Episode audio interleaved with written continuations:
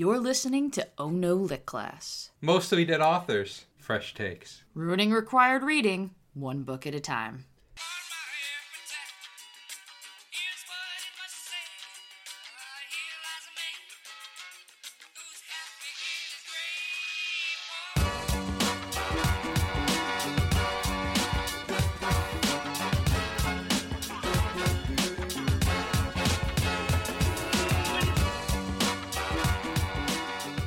Hello and welcome to Oh No Lit Class, the podcast that got kicked out of the library for screaming at the books. I'm Megan.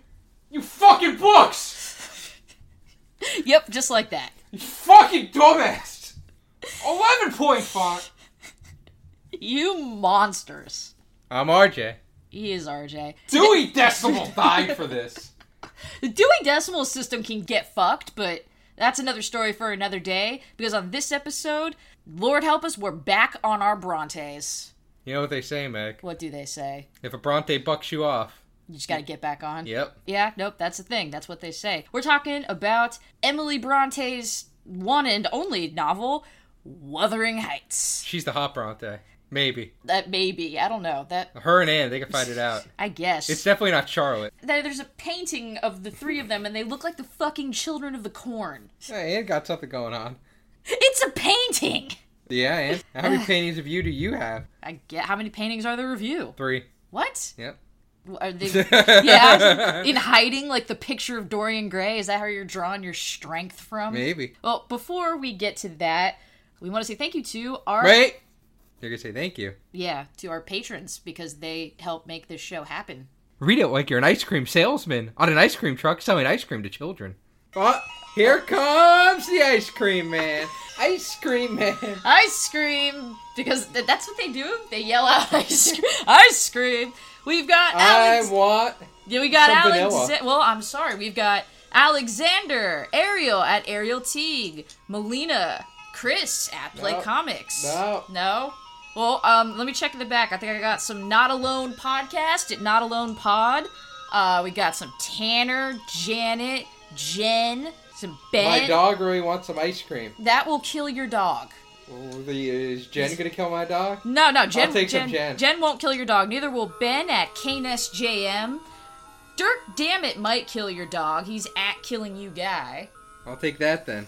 My dog's hungry. Well, ice cream or human flesh? Completely interchangeable. Isn't that right, Fido? Oh, God. I don't like where this is going, so... Your dog can also have Amy, Erin, Katie, Karen, Sarah, Lucas, and Kiki. Kinky? Kiki, don't do that. Kinky like the boots? I'm going to drive away now. Thank you for your continued patronage and support! This episode, we're back in my comfort zone, namely Victorian British lit. And so I read Wuthering Heights in, I think it was my sophomore year of college at that point. Like, Jane Eyre was freshman year. And then my professor, my Brit Lit professor, was like, all right, we're getting into the heavy Brontes now. Because Emily is, unfortunately, not the single soul sane Bronte. That would be Anne. In fact, depending on your sources, as I will guess we'll find out, she might have been the nuttiest Bronte. Did you have to read Wuthering Heights? Nope. Of course not. Why would you have? You got Heathcliff. It does, yes. Yeah, you got his name right. I don't know if you were going for a joke there, but you said his name properly. Heathcliff. Yeah. That's what you know about it. Yep. Okay. Well, what do you know about Emily Bronte? She's the hot Bronte. We've established that, sort of. I don't let her buck me anytime. I get right back on. I know when to hold him. I know when to fold them. Yeah. And I know when I wish I knew when to walk away. So Emily, Jane, Eyre, Bronte. Yeah, what about her? Well, she actually doesn't have Eyre in her name. But yeah, it is Jane, but yeah. As we're going to horn these Brontes, not very inventive with their names, so. Dude, we do know that. And we touched upon the Brontes before when we did Jane Eyre back in Episode 3. Yep, our third episode, approximately 10,000 years ago. And we know that the sisters all wrote together under the names of Kerr, Ellis, and Acton Bell. Correct. Yes. They did not write together, though. No, not in a circle as friends. Not with Charlotte. The other two did. Ah, what makes Charlotte different? Well, we'll talk about that. Okay, fine. So Emily, Jane, maybe Eyre, Bronte, call her EJ. I mean, you can. Yeah, she was born July 30th, 1818, and died the 19th of December, 1848. She is, of course, known as one of the Olsen twins. There's Mary Kate Ashley and Emily Bronte. Oh, that's Elizabeth Olsen. Busting out that A material. Never mind. Anne is the Elizabeth Olsen of the Brontes, so like that doesn't even work. It's close enough, to be honest. I guess. You see, we discussed all this way back on the third episode when we discussed Branwell Bronte's older sister, Charlotte Bronte, and the rest of the Bronte clan. So Emily was the third eldest out of the group, being born after Charlotte and brother Branwell. Emily Jane, not EJ. No. Emily Jane, she's MJ. Oh, yeah, all right, I'll allow it. She was born in Thornton Market Street. It's not a literal street. The name of the town was Thornton Market Street. Wait, okay. I thought you were going to say, like, she was just literally birthed in the middle of the street, and I'd be like, okay, sure, times were wild back then, but that was just the name of the town they lived in. Yep. That's weird. Whatever. That's the English for you. True. Her mom was Maria Branwell, and her dad was Patrick Bronte. Her dad was a parish priest. And Mom was a homemaker and just loved naming people after herself. She gave Branwell her maiden name to her son as a first name. And there was another Bronte sister named Maria, who died in childhood, so no one really talks about her. But in short, Mama Bronte was the real problem with this whole naming shenanigans. Oh God, and we're gonna see some of that in this book. Anyway, Mama Bronte was not long for this world. When Emily was 3, Mama Bronte died of cancer. Having a household full of kids, Daddy Bronte needed to do something with all of them, so he sent Charlotte, Maria, and Elizabeth off to Clergy's Daughter School at Cowan. This was the school that Charlotte wrote about in Jane Eyre, a place of abuse and unrest. Right. Lucky for Emily, she was 3 at the time, so she was not immediately sent away. However, when she turned 6, she was sent to join her sisters. Within months of her arriving, there was a typhoid epidemic, and the sisters were brought home. Unfortunately, Maria and Elizabeth contracted typhoid before making it home. Elizabeth died shortly after returning home, perhaps developing the Burke, tuberculosis, on top of everything else. Always with the Burke. Rip Lizzie. You should have known you were a goner when you read the script and they only cast 3 Bronte sisters and you weren't one of them. So after the death of Elizabeth, Daddy Bronte did not want to send his 3 daughters and son away to school again. So the three, they might come back dead. So the 3 of them were educated at home by Elizabeth Branwell, Mama Bronte's sister. I know, this is all terribly confusing. There's 2 Marias, 2 Elizabeths, 3 Branwells. Ugh. That's a lot of Branwells. That's an excess of Branwells. And this is why so many family narratives are fucked to shit. Give unique names.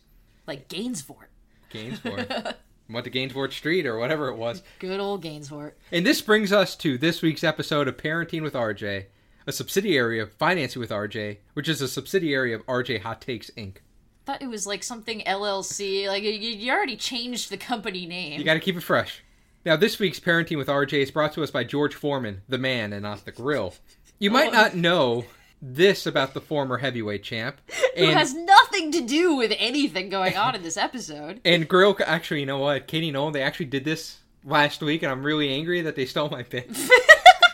Because I was listening today, I'm like, oh shit, that's my bit this week. Yeah, I know, it's really timely. Katie Nolan stole your bit. I think she was on my computer.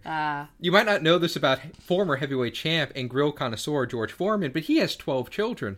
1 child for every round in a heavyweight boxing match. Wait, he really has 12? Like, I know the thing about the naming stuff, but he has 12 fucking kids? 1 for every round in a heavyweight boxing match. That's a lot of children. So the children are named in no particular order.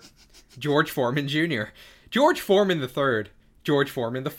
That's not how that works. George Foreman V. That's not how that works. George Foreman VI. Oh, but here, let's really mix it up. Georgetta Foreman. Yeah. That's only half the kids. My fellow countrymen and countrywomen, parents of all creeds, please, I implore you, stop this madness. I'm told we're inventive, ingenuitive. Ingenuitive? Ingenious, I don't know. A wise people. Let us show the world. Let's start making great names again. Parents, remember, RJ's acronym for baby making. Oh no. Punch. What? Procreate. Uniquely name. Any guess what the CH is? I really don't want to know. Consider. Harambe. Topical. Now, procreate. I don't really think you need to explain. Make the damn crotch root happen in whatever way you see fit. I think the tried and true method is P and V, but there are other ways. Uniquely name. Don't name your kids after you or your relatives within 2 generations of them. And lastly, consider Harambe. Consider him. In short, remember, if you do a shitty job raising your kids, a sweet, innocent gorilla may die for your shitty parenting sins. So I'm going to punch out of this bit. I'm going to punch you in the head. Good fucking God. I was happy when I finally figured out what CH could be. That's not how you do an acronym. Can we please talk about Emily Bronte, for the love of God? So back to Emily and the other motley Bronte crew. The siblings would sit around and read and debate about stuff like Sir Walter Scott and Byron Shelley. Emily in particular was known as an animal lover and would wander the countryside. She'd wander that countryside just up and down. Yeah, it's good I went with that fellow, not the other one. Yeah. Making all sorts of friends with stray dogs and cats she found along the way. Yeah. Hold on to that trivia nugget. Keep that locked tight in your hearts and minds. In their at-home downtime, the Bronte kids would write stories about fictional worlds they created, like Angria, which was populated with some of Branwell's toy soldiers. Aww. Charlotte Bronte said of the stories they all came up with, quote, very strange ones, end quote.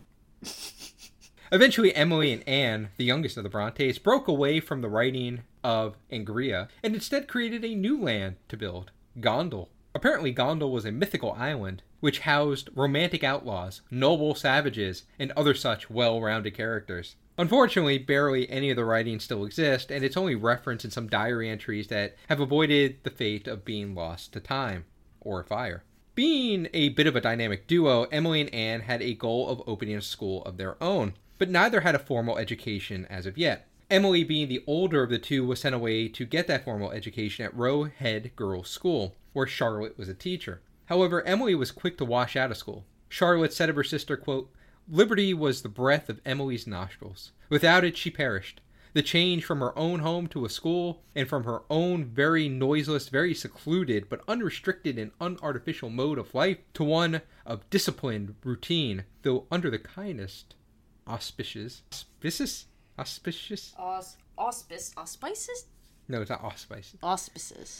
Though under the kindest auspices, was what she failed in enduring. Do you know what auspices means? Because I don't.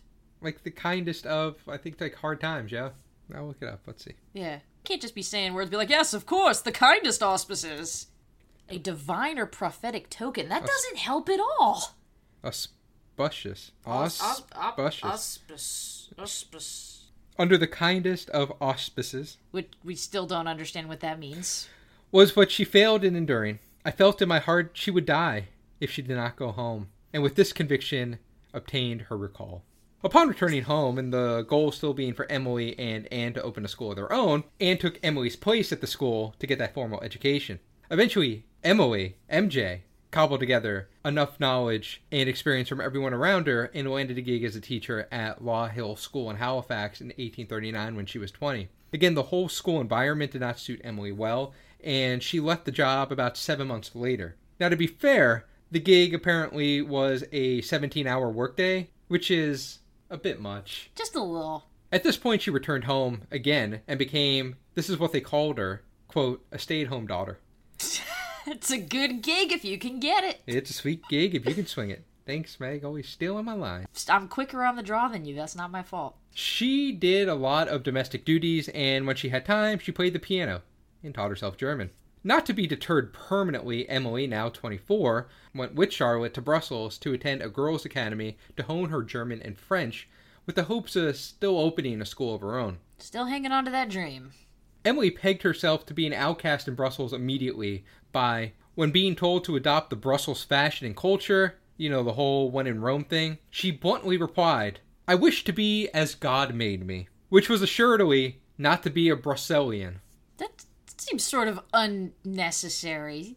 The headmaster at the school Emily was at said of her, she should have been a man, a great navigator. Her powerful reason would have deduced new spheres of discovery from the knowledge of the old, and her strong, imperious will would never have been daunted by opposition or difficulty, never have given way but with life. She had a head for logic and a capability of argument unusual in a man and rarer indeed in a woman. Impairing this gift was her stubborn tenacity of will, which rendered her obtuse to all reasoning where her own wishes or her own sense of right was concerned.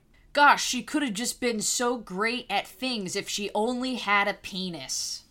Darn. 2 years later, and the sisters attempted to open their own school, and they failed to attract any students. Womp womp.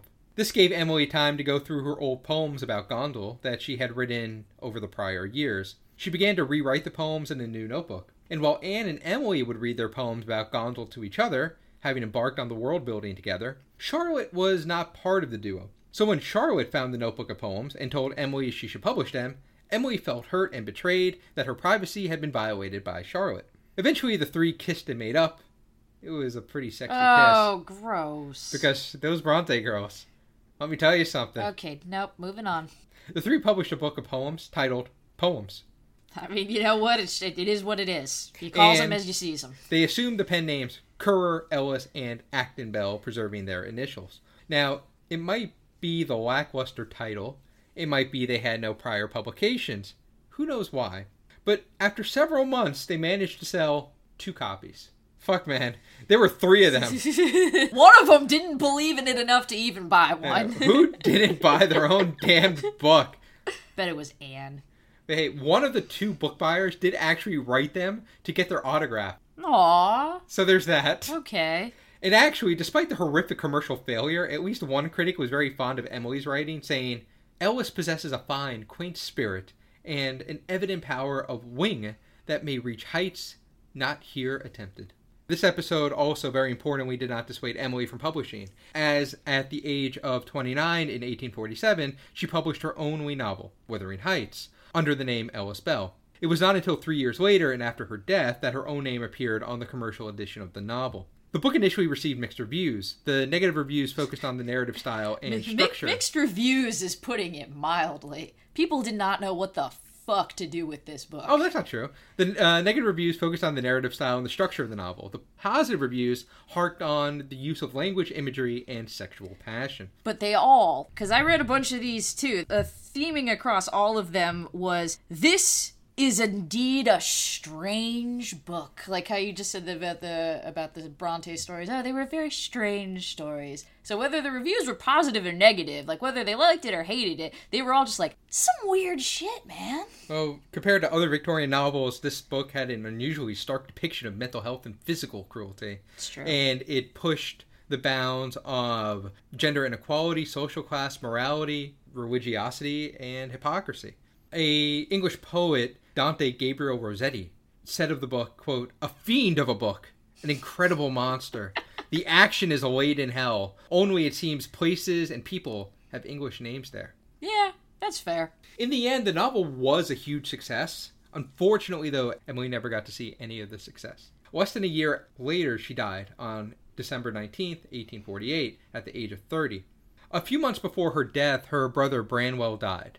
At the Rainey funeral, Emily is said to have contracted what would become tuberculosis. While she may have had a fighting chance, biographers point out that not only was the weather absolute shit that winter, the Bronte home was at best unsanitary, Emily refused medical treatment, but also the family's drinking water was contaminated. What? By runoff from the church's graveyard. Oh my god, they were drinking dead people water?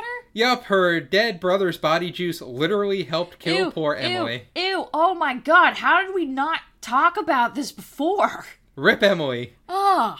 You should have passed on the brother juice. Dude, maybe, is that why they all fucking died but Charlotte the Highlander Bronte? That she just absorbed all of her dead siblings' essence in the water? Get some Kirkland water. Oh my god. That shit's a steal. Charlotte wrote of Emily towards the end, she grows daily weaker. The physician's opinion was expressed too obscurely to be of use. He sent some medicine which she would not take. Moments so dark as these I have never known. I pray for God's support to us all.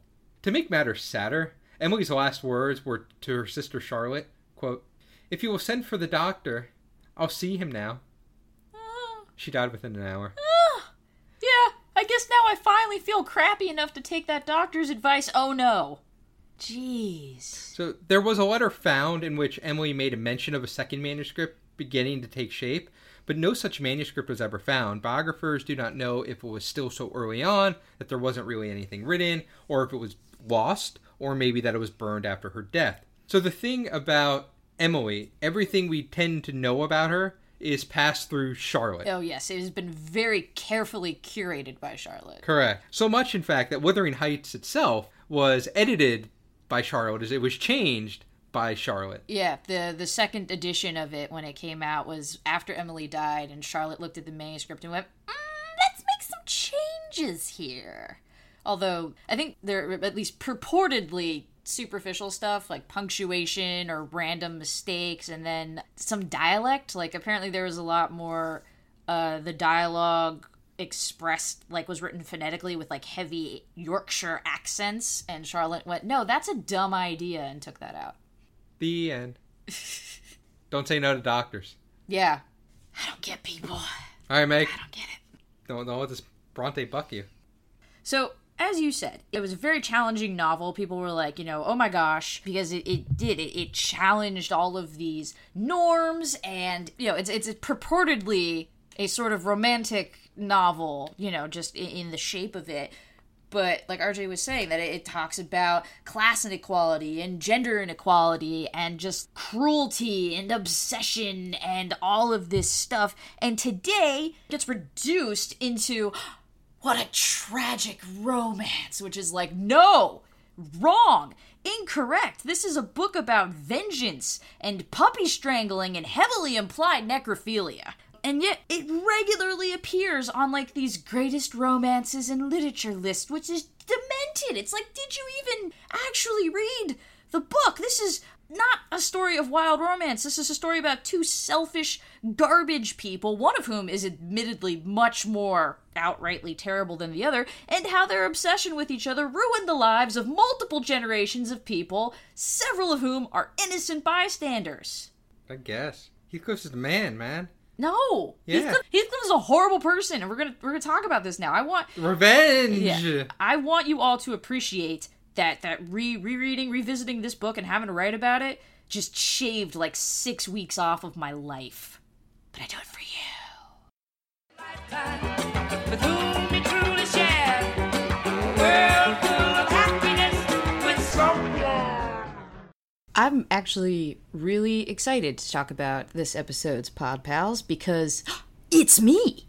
Sort of. It's the Rolling Misadventures podcast, a collaboration between myself, Derek from the Sometimes Geek podcast, and Charles from the Something Random podcast. It's really Derek's baby, and Charles and I are just sort of along for the ride, but it is a real play podcast where we play a game system called Fiasco, which is kind of like D&D, but with a lot more, like, weird, crazy improv, and if your characters were just doomed from the start.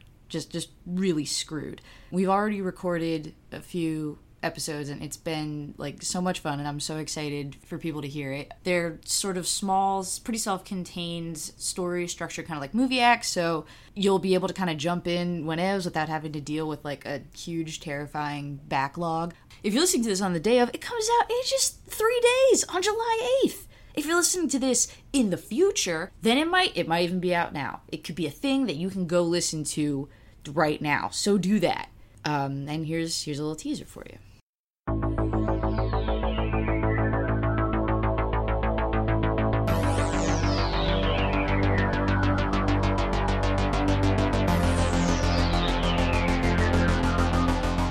Welcome to Rolling Misadventures, where we play Fiasco and see how everything is going to go terribly for our characters. Oh, I'm sorry, do you not have lasers in your medieval high fantasy settings? Which, as we pan up, we see John Dick Curtis, buck-ass naked, running down an alleyway. Wiener in the wind. As he edges closer... Yep, wiener in the wind. We were making some clones and made an extra. You. Who are you? I don't know about you, but where I come from, the person who's currently wearing pants gets to ask the questions and get them answered. You want to use John for, like, a secret mission or something like that? Is that what's going on? Yeah, no, we're already there. Do you think this situation that John has gotten himself into is going to end negatively or poorly? Negatively or poorly? I'm going to say this right now. No clue what we've got ourselves into, so... It's gonna be fun. It's gonna be fun, right? So before we crack open a cold one with the Brontes, fair warning, this is another one of those books where there's just sort of an abundance of characters that can be hard to keep straight because a lot of them have the same names and it gets confusing. And also, it's another story turducken when we're going to be getting narration like 3 times removed. Happens. It happens. So with that in mind, The Heights, as they are weathered. The book opens in 1801 with a dude named Lockwood telling the reader via his diary about how he's renting this house called Thrushcross Grange and goes to see his landlord, a man named Heathcliff, who doesn't have a last name and lives in a remote country house called Wuthering Heights. It is important to note that Lockwood, our primary first layer narrator... Oi! This is Wuthering Heights, eh? Eh? Eh? Eh? He's an idiot. How do we know that Lockwood is an idiot?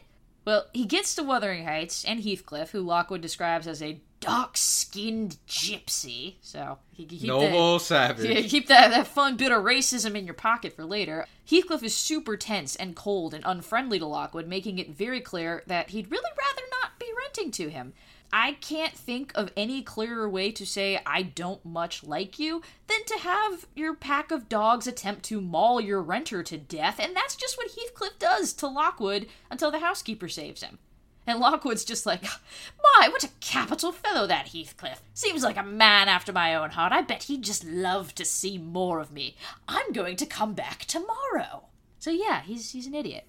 And he does return to Wuthering Heights. He jumps over a locked gate and pounds on a locked door because he's a friggin' moron, my god. But then a young man lets him in. Who is this young man? It's probably not important. At least not to Lockwood, who's way more interested in that hot young thing sitting by the fireplace. The dog? No, he's already very well acquainted with the dogs. No, it's a young lady, and he says, oh, you must be Mrs. Heathcliff, even though she's, like, a teen. And she's like, no, I'm, like, a teen. I'm his daughter-in-law. And Lockwood is like, oh, okay, so that young man who let me in, that must be your husband, and therefore Heathcliff's son. And then Heathcliff just suddenly, like, fucking appears and goes, oh, no, it's way more stupidly complicated than that. And he tells Lockwood that the young man is named Hareton? Hareton? Hareton Earnshaw, and he is not his son, but he just kind of lives there, and that the girl, who still doesn't have a name, is the widow of Heathcliff's dead actual son, and also Heathcliff, who is already really pissed that Lockwood is back in his fucking house, is even more pissed about Lockwood having the gall to assume that young Hareton might be related to him.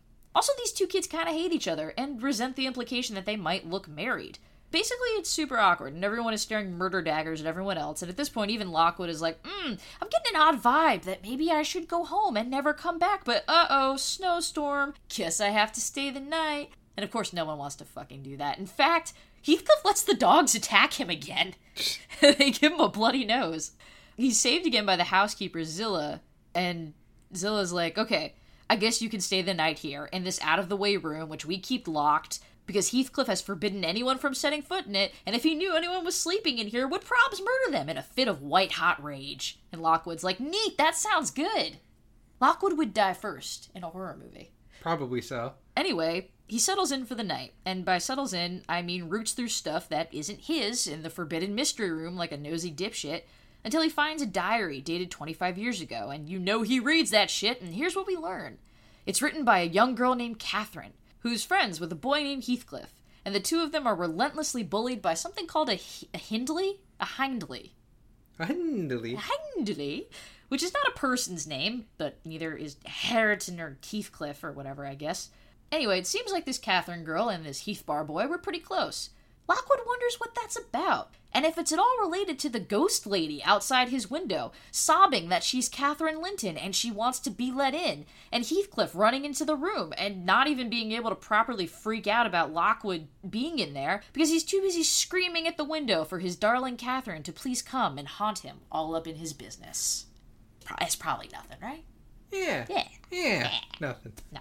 Lockwood eventually goes home and puzzles over what the fuck is going on at Dub Heights. When his housekeeper, a woman named Nelly, brings him his dinner, he's all like, Nelly, I know you used to work at Wuthering Heights. Won't you be a dear and dish me that hot gossip? And she does.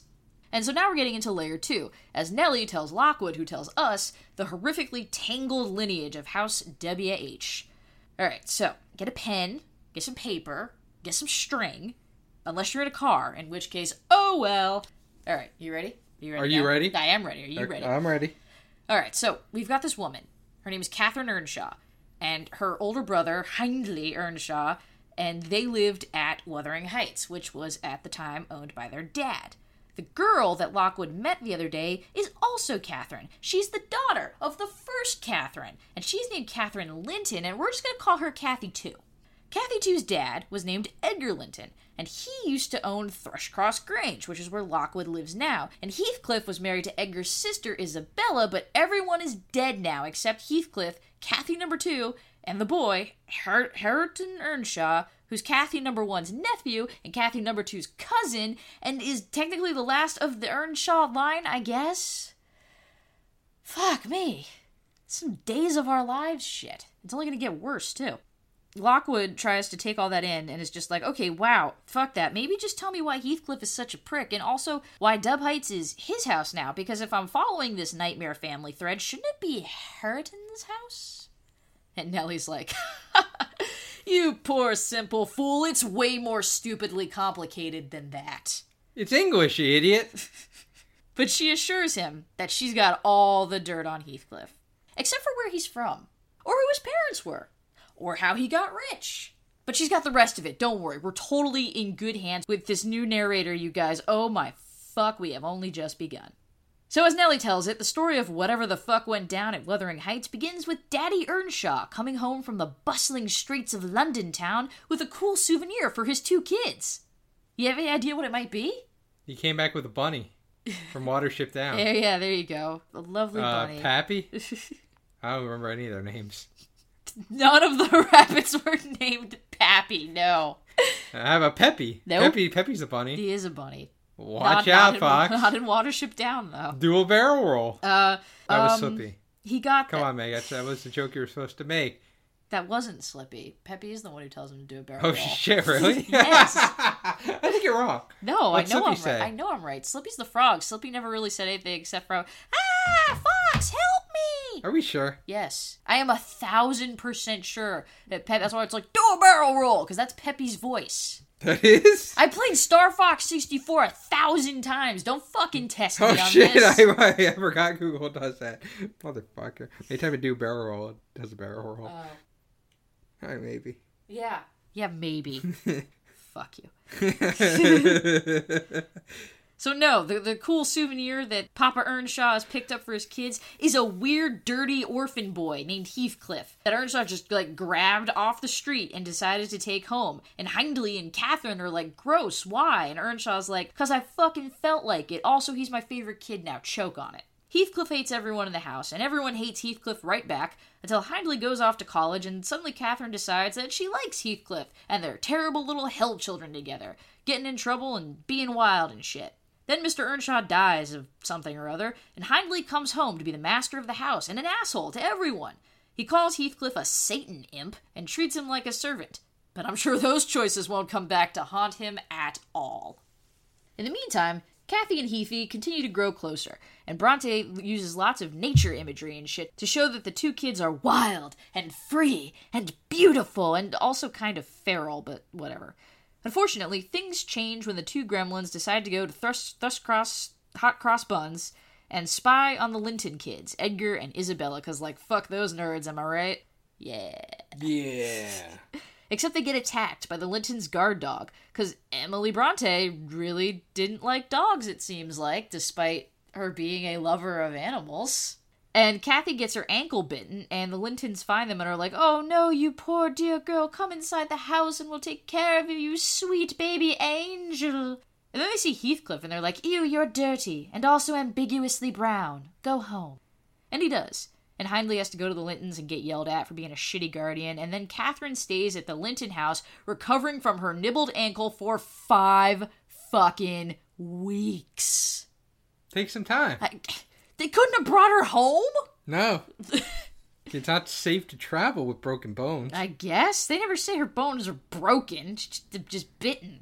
Well, they were especially long weeks for old Heathcliff, who was alone and miserable and tortured by Hindley, and so he's excited to have his fellow weird gremlin child back. Except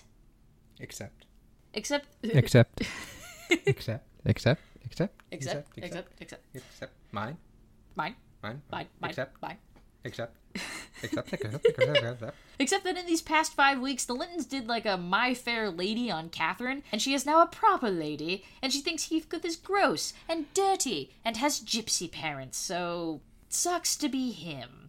Yet gypsy gets thrown around a lot because Heathcliff is some sort of not white person. I don't know. They don't say. They just he's not white and he's gypsy-ish, whatever that means in the racist parlance of the time.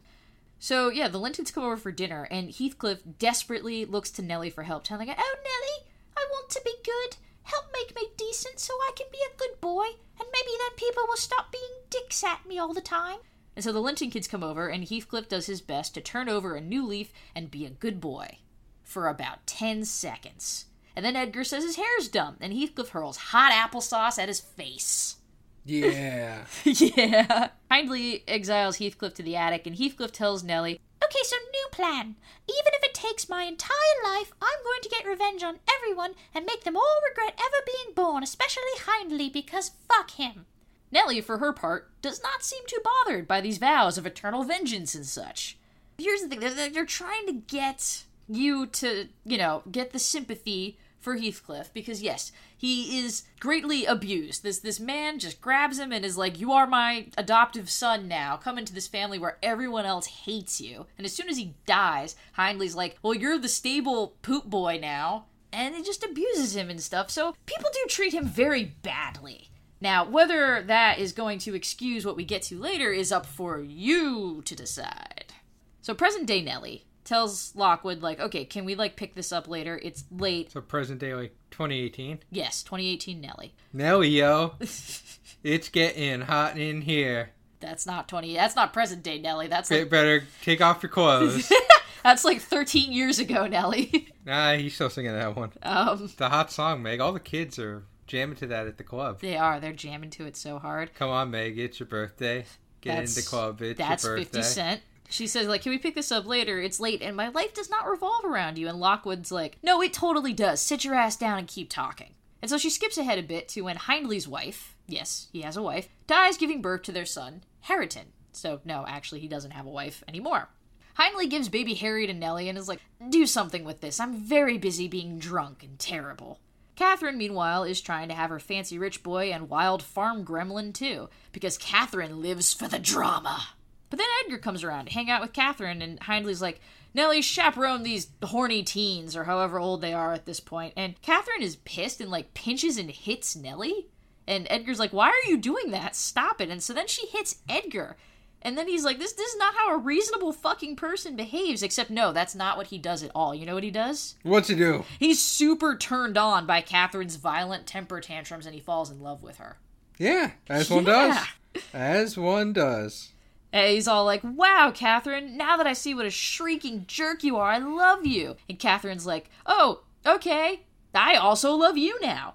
Nelly's all, "Cool, I'm gonna go hide the baby and also the shotgun, because your shithead brother tends to do bad things with both of them when he's drunk, which is always." As we're gonna see, Nelly's got a hard row to hoe with this fucking family. So unfortunately, Hindley finds baby Hareton and accidentally drops him over the top of the stairs. And in what might be, like, one of the most genuinely funny moments in this crazy fucking book, Heathcliff just happens to be walking under the staircase just as baby Harry falls and just, like, instinctively catches him. Like, he's just like, and this baby just lands in his arms. Yeah. And he's like, "Wait, like, no, I wanted the opposite of this. I'm so mad that I saved this dumb baby's life. Darn."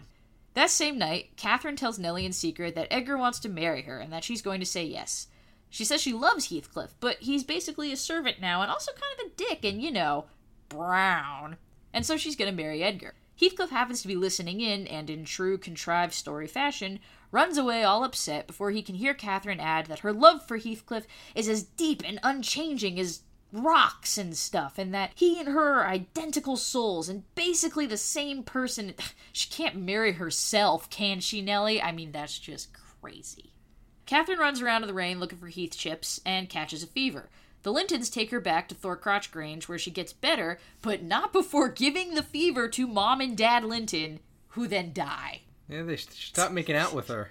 But hey, you know, if smacking him around made Edgar horny, then killing his parents with her gross germs must have just made him, like, rock hard, because then they get married. Romance. And then present-day Nelly's like, hey, can we take a fucking break now?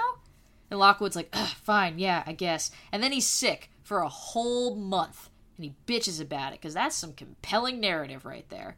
He manages to get well enough to harass Nelly until she continues to regale Lockwood with the tragic and poetic story of these dumb bunch of assholes. So it's been 3 years now since Heathcliff disappeared, and Catherine and Edgar are living happily with his sister Isabella in the house where Catherine germ warfared Edgar's parents to death. Everything's fine and dandy, which means it's the perfect time for Heathcliff to come back and fuck it all up for the drama. Which he does. Like, the second he sets foot on the moors, Catherine bolts up like, I sense Heathcliff! He's here! I can feel it! Get out of my way, Edward, or whatever the fuck your name is! Heathcliff is here now! Heathcliff is a man now. He's polished and gentlemanly and apparently also jacked as fuck. Oh, and he's also rich, somehow? Through unclear means that Nelly decides must either be crimes or a pact with Satan. Because those are the only ways that people who aren't born wealthy make money, I suppose. Yeah. Yeah. How it happens. Devil or crimes.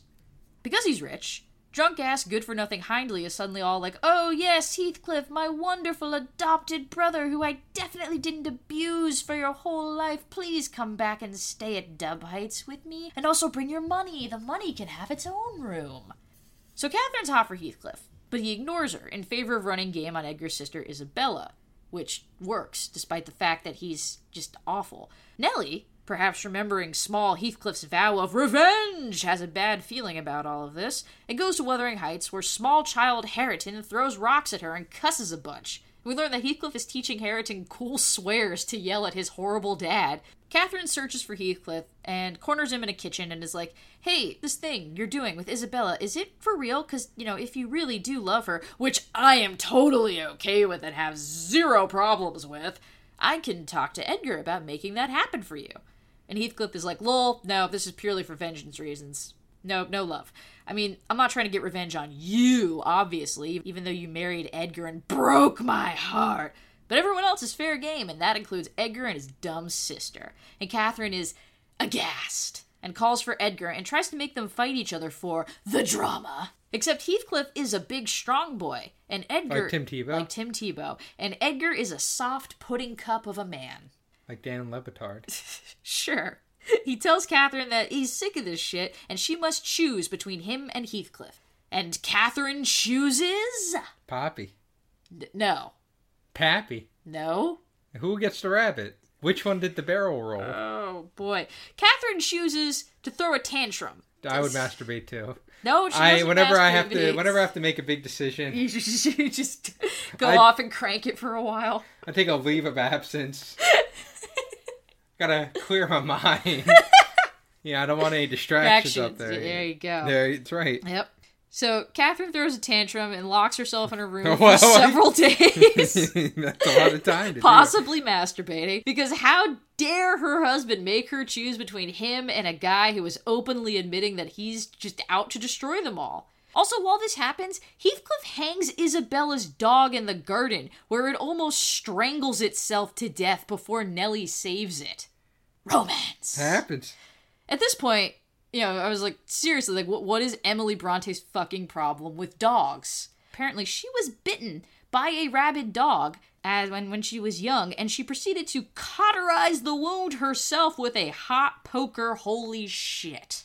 You gotta be tough. She was tough. That's hardcore. So yeah, she's got some dog issues, despite apparently being a lover of animals.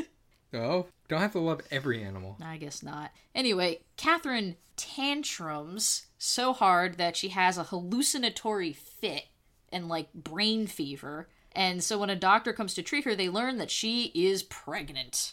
Meanwhile, Isabella runs off with Heathcliff because she's apparently also an idiot. Heathcliff tried to murder her dog.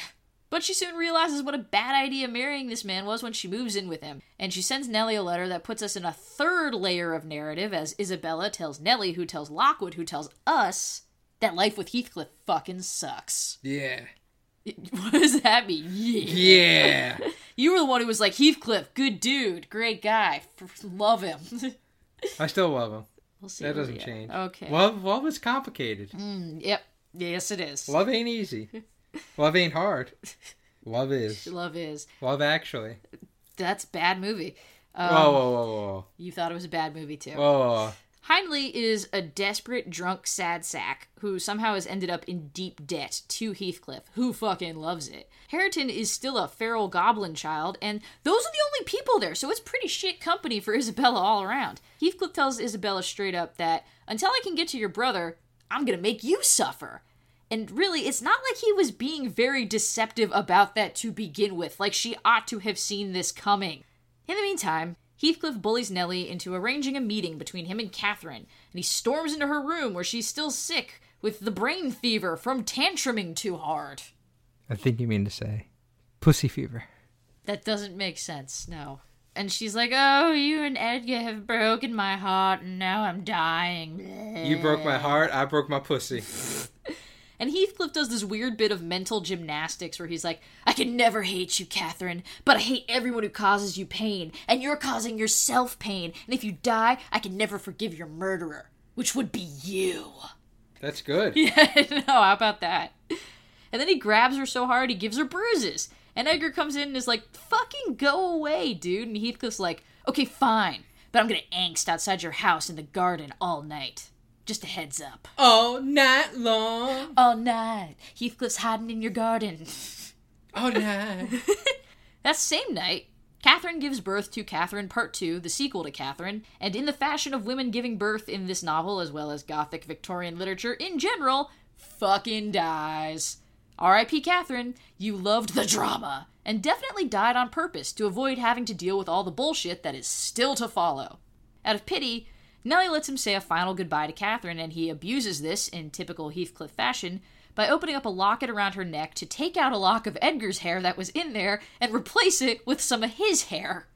And then when he leaves, Nelly's just like, Jesus Christ, man, come on. And she puts Edgar's back in so that even in death, Catherine doesn't actually have to make a fucking decision. She's got both their hair in. Perfect. There. Yep.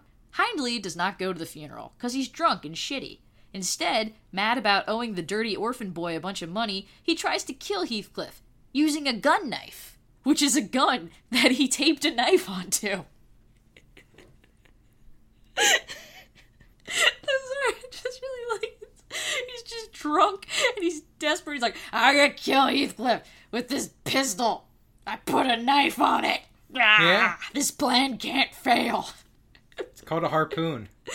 That's not what a harpoon is. Well, what's a harpoon? A harpoon is a spear. I see you played knifey harpooning before. So yeah, no, this brilliant innovation of Hindley's doesn't work, and Heathcliff beats the shit out of him. But in the ensuing scuffle, Isabella manages to get away and relate this nonsense to Nelly. She then runs away, never to be seen again. And then also Hindley dies at the ripe old age of 27 due to being more alcohol than man. So now it's just Lil Hareton and crazy Uncle Heathcliff alone together at Wuthering Heights, which Heathcliff also now owns, since Hindley died indebted to him.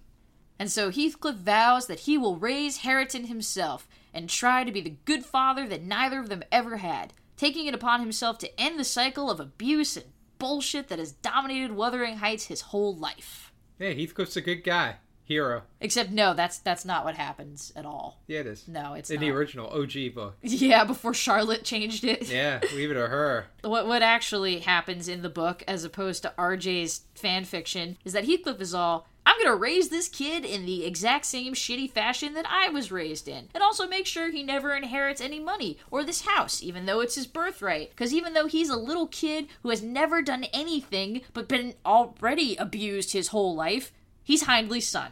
And even though Hindley is already dead, I still thirst for revenge. Yeah, man. Never give up. Don't take your eye off the ball. Go for the prize. Eye of the tiger. Do, do, do, yeah. Do, do, do. That's what that is. Do, do, do, do, do. You're your rivals. You gotta do, do, do, do to your rivals. Yeah. 12 years pass.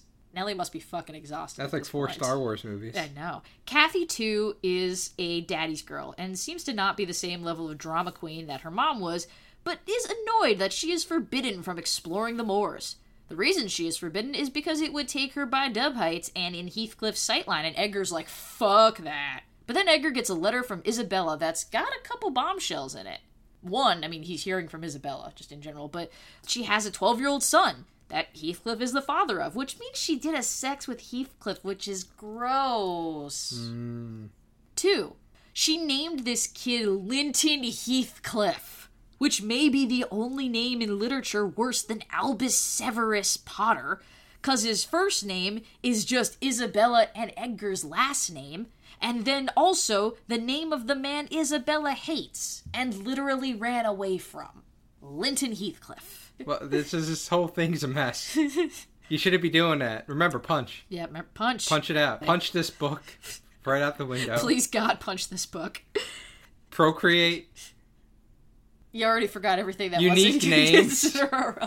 Wait, no. You gotta procreate, give a unique name, and consider Harambe. So, Isabella did not. She procreated, and that was about where it ended. And so, the third thing is, she's dying. So it would be super awesome if Edgar came and brought little Linton back home with him. And so he does, and while he's gone, Kathy, too, ditches Nelly and runs off to Wuthering Heights.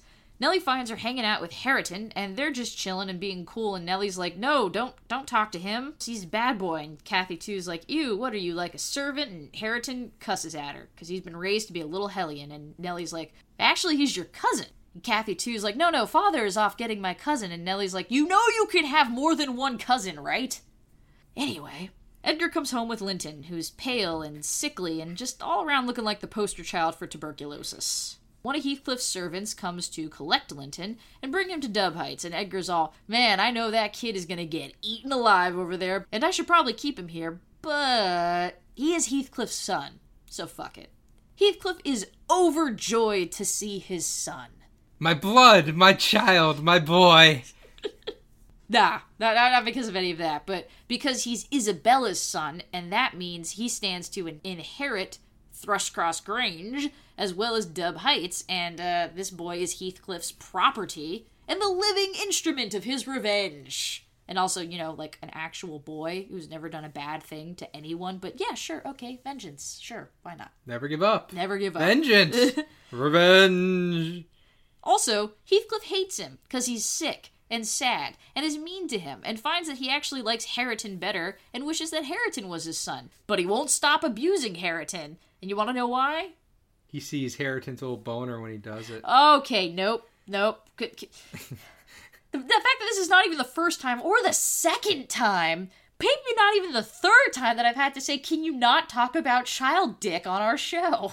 Heathcliff says he won't stop abusing Hareton because, and I quote, he enjoys doing it too much. Mm. Greatest romance in classic literature. More time passes, and Kathy, too, is 16, and Heathcliff decides that now is the time to unveil the next phase of his never-ending revenge. Get Kathy, too, to marry his awful, sickly son that he hates to lock in access to the Grange once Edgar kicks the bucket. He finds Nelly and Kathy out on the moors and badgers them into his house to see Linton. Kathy, too, and Linton begin exchanging letters in secret. And Nelly finds out and is like, no, fuck no, I'm not going through this shit again. One generation of this Catherine Heathcliff garbage is enough. And she destroys the letters and keeps them from speaking to each other. Except then Heathcliff appears, as he is wont to do, just, you know, popping up out of the fucking moor. And is like, oh no, my son is dying now because you've broken his heart. So Kathy, too, and Nelly go back to Dub Heights, and Linton whines and cries and makes, like, gross, sick people noises, like, and history repeats itself as Kathy, too, like her father, is mega turned on by dumbass tantrums. After this, Kathy, too, keeps going to Wuthering Heights in secret and flirt fighting with both of her cousins. Nelly breaks the narrative to tell Lockwood that all of this most recent bullshit was happening just last winter. And Lockwood is like, oh, shit, wow, I forgot that these were, like, real people with lives and not fun soap opera characters. That doesn't mean stop talking, though. Edgar's now sick and close to dying, and so is young Linton. And so Heathcliff is in a race against time to get Linton and Kathy, too, married before either his son dies or Edgar dies, so that Heathcliff can get this other fucking house, because even though this is just so stupid in the grand scheme of things, he's dedicated his entire stupid adult life to it, so never give up. Linton convinces Cathy too and Nelly to meet with him. He tells them that Heathcliff said if he doesn't return to Wuthering Heights with Cathy too, his dad is gonna kill him. And not like the, oh man, my dad's gonna kill me, but like actually murder him. So Cathy and Nelly go back with Linton to Dub Heights, and Heathcliff fucking locks them in the house, smacking Cathy too upside the head when she tries to escape and is like, nobody fucking leaves this house until I'm your father-in-law. Romance. Yes. Jesus. I love when a true love story breaks out. They are forcibly cousin married. Then Heathcliff purposely turns the two against each other because he's the worst person ever, Jesus Christ. Like, these are two teenagers, and one of them is your kid, you horrific taint gargler. Cathy, too, escapes the house by climbing out the window and makes it back home in time to watch her dad, Edgar, die. Now Heathcliff has everything. He makes Cathy, too, move to Dub Heights so he can rent out the Grange that he wanted so fucking badly. And Cathy, too, angrily tells him that, like, whatever. She and Linton still love each other, and no one loves Heathcliff, so no matter how shitty he is to them, they'll never be as miserable as Heathcliff is himself. Hell yeah, Cathy too. Sick burn. Heathcliff then regales Nelly with a fun story about how when Edgar was being buried next to Catherine, Heathcliff hired someone to dig up Catherine's coffin. And then Heathcliff opened it up, and even though Catherine has been dead for like 17 years at this point, he assures Nelly that her corpse still looked passably hot. It is heavily implied that he put his dick in it. Yeah. Yeah! Look, a man's gotta do what a man's gotta do. Well, let's see, I've done pretty much every horrible thing a person can do, but I haven't put my dick in a corpse yet. But really, that's not just me, that's not just us being gross, like... When we read it in class, my professor was like, all right, who thinks he fucked Catherine's body? And most of us raised our hands, and she was like, yeah, he probably did. Anyway, Nelly says that she hasn't been able to see Cathy too since then, and like, poor fucking Nelly, man. Like, she's just tired. She's so tired of dealing with like 30 plus years of this bullshit.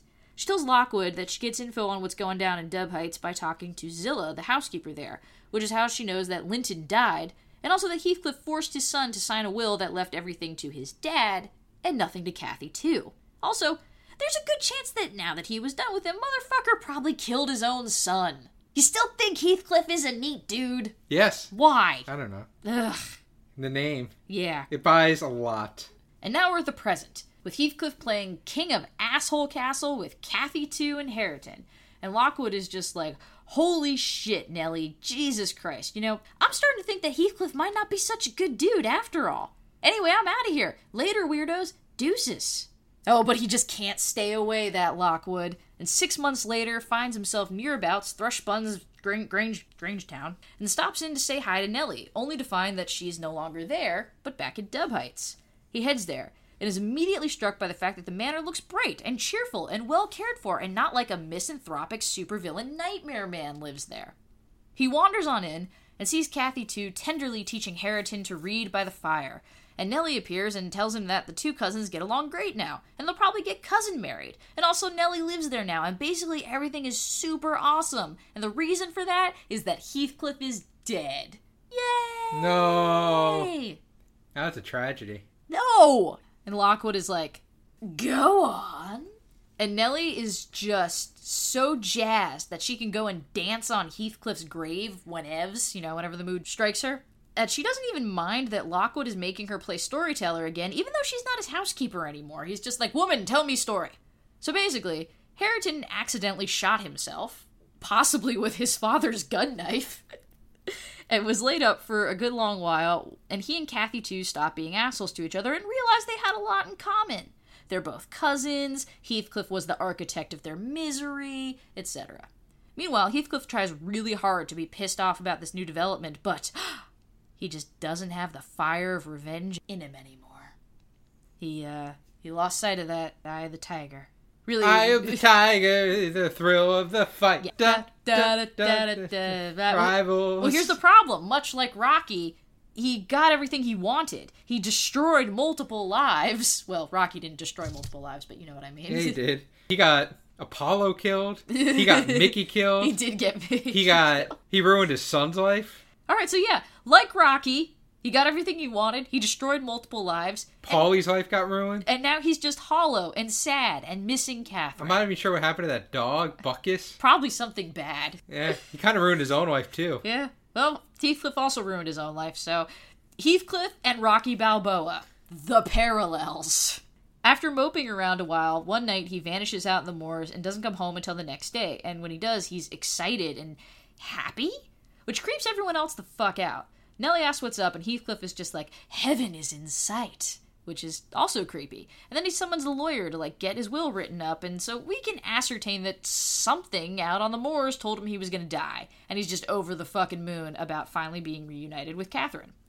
When he does die, Nelly finds his body lying in bed and his face just frozen in a weird, grimacy snarl because, of course it is. Also, Bronte makes a point of letting us know that Nelly isn't able to close his eyes. Yeah. So let's just take a moment and enjoy the visual of Nelly aggressively just trying to, like, yank down dead Heathcliff's eyes. And they just don't fucking move. Or his eyelids, not... just like, nope. Anyway, Heathcliff is buried next to Catherine, so she's between her two men for eternity. R.I.P. Heathcliff, fuck you. Local villagers say they've seen his spirit haunting the moors and being a ghost bastard, and yeah, that sounds like something he would do. For the drama. The end. But wait. What? There's more. No, there's not. Heathcliff wasn't dead. No, he was. He was quite dead. No. What was he? Sleeping. With his eyes open. In rigor mortis. Oh, I get that in my penis every day. Okay. No, he's dead. You don't? Nope, my penis is pretty flaccid. It's tragic. He is dead. The book is over. We did it, everyone. So let's talk about some adaptations. People have been making adaptations of Wuthering Heights for basically 100 years now. There have been movies and plays and operas and limited-run TV miniseries and books where it's like, okay, Wuthering Heights, but set in post-World War II Japan. Or Wuthering Heights, but now it's meta and Emily Bronte's ghost is there. Or Wuthering Heights, but now it's set in high school in Malibu and it's called fucking Wuthering High School. Jesus Christ. Which, by the way, was adapted into a shitty Lifetime movie. BT dubs. With, like, an elderly, confused James Caan in it. And Lifetime made it even worse because, you know what they changed the title of Wuthering High School to? The Injured Guest. No. The Wrong Boyfriend. Yeah. So, quick sidebar. Lifetime movies are amazing. They are. One of RJ and mine's dark and terrible hobbies is getting hammered and watching bad Lifetime movies, because they're great. They're fucking wild. And I want to make it clear that I'm not making this up. This is a thing. We have seen The Wrong Neighbor, The Wrong Daughter, The Wrong Nanny, The Wrong Student, and I think we even saw a little bit of The Wrong House. I don't know what this is, but Lifetime keeps doing it. People need to know. They've done it again. Anyway, notable film adaptations include probably the most famous one from 1939, starring Laurence Olivier and Merle Oberon. Haven't seen it, don't care, can't make me. And no matter how good it is, it, like many other coward adaptations, apparently just completely scraps the second half of Heathcliff is a crazy old revenge man manipulating children bit. Pussies. If you're gonna adapt this shit show, then fucking commit. Do the whole thing. Other notable Heathcliffs include former James Bondsman Timothy Dalton, Ray Fiennes, Ian McShane, and Tom Hardy. Do yourself a favor real quick right now. Google Tom Hardy as Heathcliff. It's great. He looks like a big prissy dork, and the wig budget for his costume looks like it was $2 whole. My favorite Heathcliff is Clifford the dog. That's not his name. The big red dog. His name is Clifford, not Heathcliff. These are two different names. Also, there's already a cartoon character named Heathcliff. There's a fucking cat. Here's a comic cat named Heathcliff. He was my hero as a child. Okay. He was big and red and a dog, and his name was Heath Clifford. No, it was not. Anyway, what do you think Cliff is short for? Clifford! Heathcliff. No one called the dog Cliff. He was Clifford. Which is short for Heathcliff. I hate you. Anyway, I would be remiss in my nerd duties if I didn't mention artist Kate Beaton's amazing Wuthering Heights comics. The only good thing about this bullshit is that it reminded me that those comics exist, and they're fucking hilarious and amazing. They're on her website, Hark a Vagrant, and they're goddamn delightful. And speaking of Kate's, one thing everyone everywhere brings up in terms of the book's pop culture-ness is Kate Bush's 1978 debut single called, obviously, Wuthering Heights.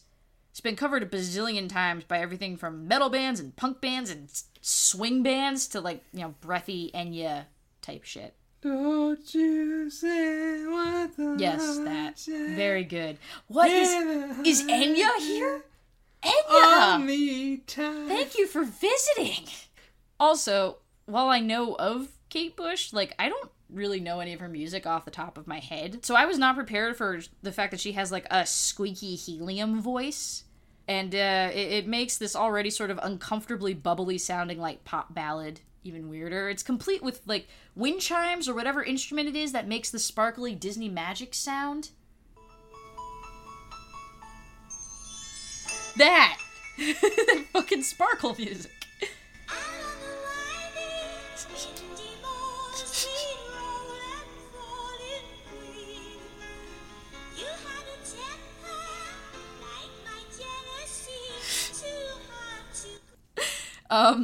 I had only heard the song. I haven't actually looked at the video until just now. The video is worth watching! It's some peak 70s going on in there. For all that it sounds sparkly, the lyrics are, like, right on the money. Like, bad dreams in the night, they told me I was going to lose the fight, leaving behind my wuthering heights. Heathcliff, it's me. Heathcliff, it's me. I'm Kathy. I've come home. I'm so cold. Let me in through your window. It gets dark. It gets lonely on the other side from you. I pine a lot, I find a lot, falls through without you. I'm coming back, love. Cruel Heathcliff, my one dream. My only master. So it's fucking creepy, which is accurate. So, you know, I'll give Kate Bush that. She understood the truth. What else? No. What? She's wrong. This is not a healthy romance story. None of them ever are. No, but this was not, I don't think it was meant to be. And that's the thing, like what else we got here? Oh, in Twilight, Wuthering Heights is Bella and Edward's favorite book. They got some good-ass taste.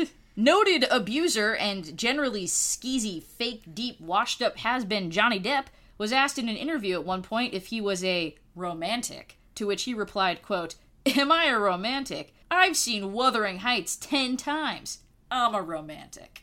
Maybe someone should have paid more attention to that answer in retrospect. Because, yeah, if someone says that they think Wuthering Heights is romantic, that's a red flag. Like guys who have Fight Club quotes on their Tinder profile, or someone who references 50 Shades of Grey as a good example of BDSM. It's a sign to run very far away, and also maybe report them to the authorities. I don't know what kind of authority, but some kind. Just like, fuck, man.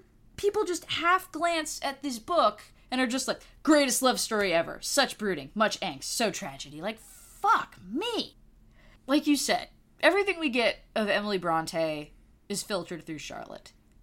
But I have to imagine that her intentions in making this novel and this character was not to be like, look at these tragic lovers, isn't it romantic? It's kind of more like, look what happens when people treat each other like shit and get obsessed with each other and are selfish fuckheads. Greatest literary romance.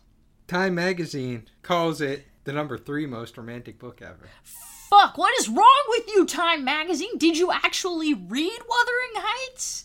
What's number 1? Is it fucking Misery? Pride and Prejudice. At least in Pride and Prejudice, they don't go around fucking ruining people's lives. They're just awkward. So there's a couple things this is ahead of. Okay. I don't know Brideshead Revisited. Great Gatsby, Anna Karenina, The English Patient, and The Time Traveler's Wife. Which the time traveler dies in the end. Spoiler alert for the time traveler's wife. Okay, why is it you haven't read Wuthering Heights, but you've read The Time Traveler's Wife? I haven't. Why do you know that? I read the plot synopsis of the movie. All right, we're done here. Arte, is this a good book? Yes. Why? Well, I don't think I could say it any better than Catherine says. I've dreamt in my life dreams that have stayed with me ever after, and changed my ideas. They've gone through and through me, like wine through water, and altered the color of my mind. And this is one. Nice try. What? That's the quote. I believe it's the quote. I got it from Time Magazine. Yeah, Time Magazine, who thinks this is the third most romantic story of all time. Jesus fuck. Hey, Megan. Yeah, RJ? Wuthering Heights. As opposed to Wuthering Heights. Wuthering? Weathering. Werther's? Werther's Original Heights. Your thoughts? At this point, to be fair, I don't even know if it's that I hate this book or that I hate everything surrounding this book, and that people have conflated it to be a tragic romantic love story, and it's like, no, what the fuck is wrong with you? Also, it's just a book about people, bad people doing horrible crap to each other, and like, you know, for the drama. And I feel like at least in Great Gatsby, it's shorter. It's much more contained. Fucking Wuthering Heights, it's this sprawling, multi-generational clusterfuck of vengeance and this one guy being an asshole. And like, yes, people were an asshole to him when he was a kid, and they were racist and all that. But the whole point with Hareton is that he's like, I will raise this boy in the same way I was raised. Terrible. And he'll grow up to be a fuckface too. But he doesn't. He grows up to be a pretty okay kid. And him and Kathy too are happy together. So that just proves that Heathcliff is a fucker. I hate it. No. Bad. Get rid of it. Now, Megan, here's the thing. Have you ever thought that MJ was playing everybody, you know, playing the whole Victorian thing that you want to save, you know, the hero, that you know, you want the redemption story. Right. And you just don't get it. And she was like, no, fuck that. Yeah. Yeah, but I'm saying that even if she did that, the way that this book has become so entrenched in pop culture is tragic romance. Yeah, but so she proved her point. She did. But she wrote a long, torturous book in which to do it. And she's not the hero we needed. She was the hero we deserved. She is the one we deserve. We fucking deserve Emily Bronte. End it there. And that will about do it for us on this episode of Oh No Lit Class.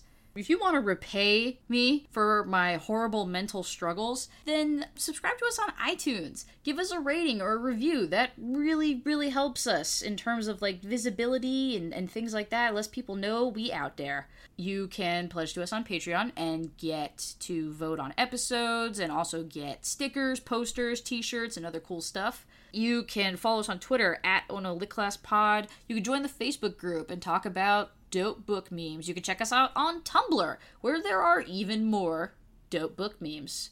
Just, we're like the fucking Johnny Appleseed of dope book memes, spreading them throughout social media in our wake. Thank you to Best Day for our intro music. If you like those sweet sounds, you can hear more of what he does at soundcloud.com/best-day. We are on the Brain Trust Network, along with shows like Life, Death, and Taxonomy, Play Comics, There Might Be Cupcakes, and Banana Splits. Our next episode will be on July 19th. Until then, I'm Megan. I'm R. Jizzle. Gross. RJ. We love you. Bye.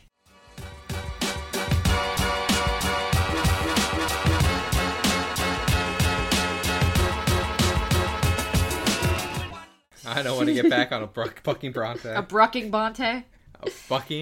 Man, try to say that fucking 5 times fast. I won't. Fucking Bronte. I'm so glad we did this. This podcast is brought to you in part by the Brain Trust Brothers Network. For more information about this podcast or others, visit braintrustbros.com.